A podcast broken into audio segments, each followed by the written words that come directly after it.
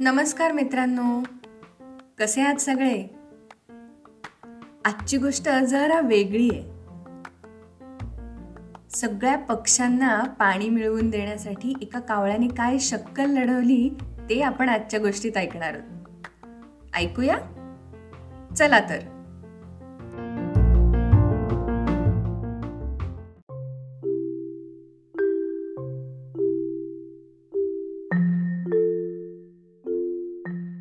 एका गावात पाण्याची एक मोठी खोल विहीर होती. गावातले सगळे लोक त्या विहिरीवरच पाणी भरायला येत असत. विहिरीच्या जवळच एक मोठं झाड होतं. त्या झाडावर एक कावळा राहत असे. कित्येक दिवस तो कावळा त्या खोल विहिरीतलं पाणी काढून पिण्याचा प्रयत्न करायचा. पण तो विहिरीजवळ गेला की लगेचच कोणीतरी येऊन त्याला पळवून लावत असे. शेजारच्या चिमणी कोकिळा आणि अशा बऱ्याच पक्ष्यांची हीच एक अडचण होती. आता पक्ष्यांनी पाणी प्यायचं तरी कुठून? हा प्रश्न सोडवायला म्हणून सगळे पक्षी एके दिवशी त्या विहिरी जवळच्या झाडावर भेटले. कावळा म्हणाला कित्येक वेळेला आपण या माणसांना सांगण्याचा किती प्रयत्न केला की आपल्यालाही थोडस पाणी विहिरीतून काढून द्या. ती किती खोल आहे. पण कुणीच आपली मदत करत नाहीये. आता काय बरं करूया? एक बगळा म्हणाला एक उपाय म्हणजे आपण महाराजांनाच जाऊन विनंती करू की आपल्यालाही एक छोटासा वेगळा हौद बांधून द्यावा. प्यायला पाणी न मिळाल्याने किती त्रास होतोय. कावळा म्हणाला ठीक आहे मी आजच जाऊन महाराजांना विनंती करून येतो. ठरल्याप्रमाणे कावळा राजवाड्यावर जातो. बाहेर दोन पहारेदार शिपाई उभे असतात. ते विचारतात काय रे कावळ्या कुठे चाललायस? त्यांना म्हणतो शिपाई दादा मला महाराजांना भेटायचंय. आम्हा पक्ष्यांची पाण्याची मोठी अडचण झाली आहे ती त्यांना कळवायचंय.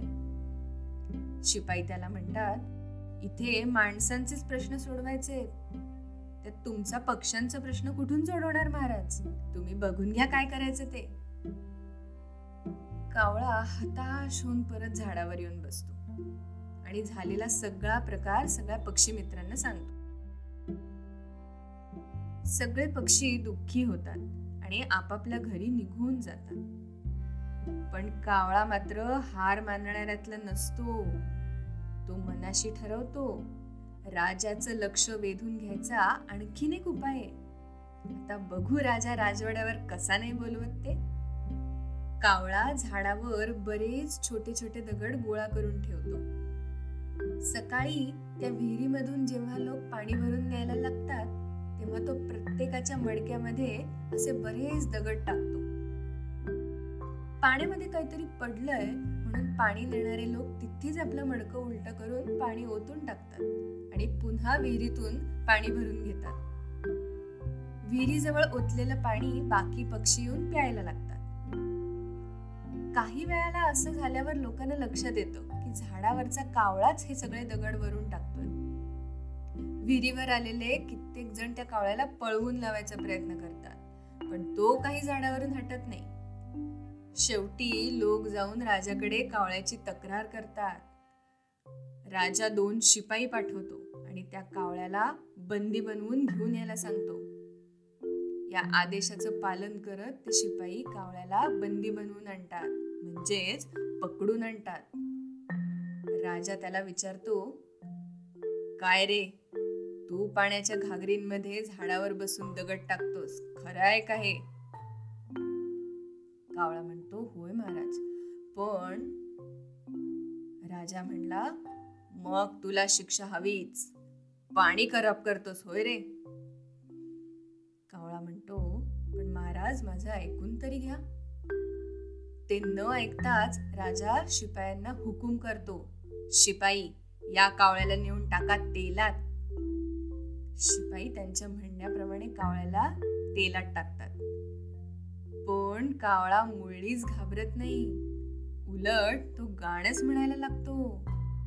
कानात तेल घालूया बाबा कानात तेल घालूया. अरेच्या शिपाई एकमेकांकडे बघतच बसतात. त्यांना कळतच नाही की हा कावळा अचानक गाणं कसं गातोय ते.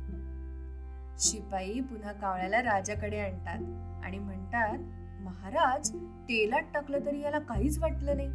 तो आपला गाणंच म्हणतोय. राजा आश्चर्याने म्हणतो काय? कावळा गातोय? मग टाका त्याला काट्या कुट्यात शिपायांनी कावळ्याला उचलून काट्या कुट्यात टाकलं. कावळ्याच्या अंगभर काटे टोचतात तरी तो रडत नाही. तो तर परत गाणं म्हणायला लागतो. काट्याने कान टोचूया बाबा काट्याने कान टोचूया एकानंतर एक अशा बऱ्याच शिक्षा करून शेवटी शिपाईच दमतात. राजा सुद्धा या कावळ्याचं वागणं बघून अगदी हैराण होतो. त्याला पुन्हा दरबारात घेऊन येतो आणि विचारतो काय रे कावळ्या? तुला कोणत्याच शिक्षणे कसं काय फरक पडत नाहीये? तू एवढा आनंदी कसा काय? त्यावर कावळा म्हणतो महाराज खरं तर मला या सगळ्या शिक्षणांनी खूप त्रास होतोय. पण करणार काय? तुमचं लक्ष वेधून घेण्याचा मला हा एकच उपाय सुचला. पाणी भरायला आलेल्या सगळ्यांच्या हंड्यात दगड टाकण्यामध्ये हेच तर कारण होतं. तुमच्यापर्यंत पोहोचण्याचा आम्ही सर्व पक्षांनी खूप प्रयत्न केला. तेव्हा मला काही राजवाड्यात आत येऊ पण दिलं नाही.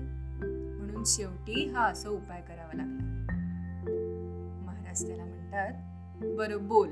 काय म्हणणं आहे तुझं? काय समस्या आहे? कावळा त्यांना सांगतो महाराज आपल्या गावातली विहीर खूप खोल आहे.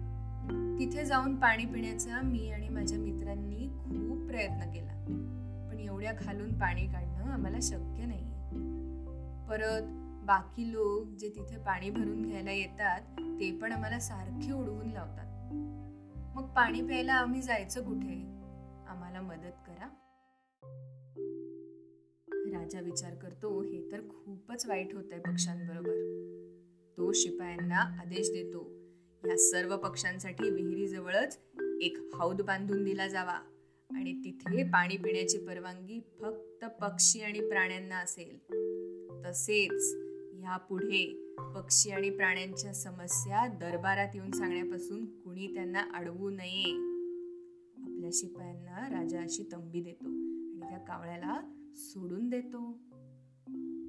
झालेला प्रकार कावळा झाडावर येऊन त्याच्या मित्रांना सांगतो. सगळ्या पक्ष्यांना त्याचं खूप कौतुक वाटतं.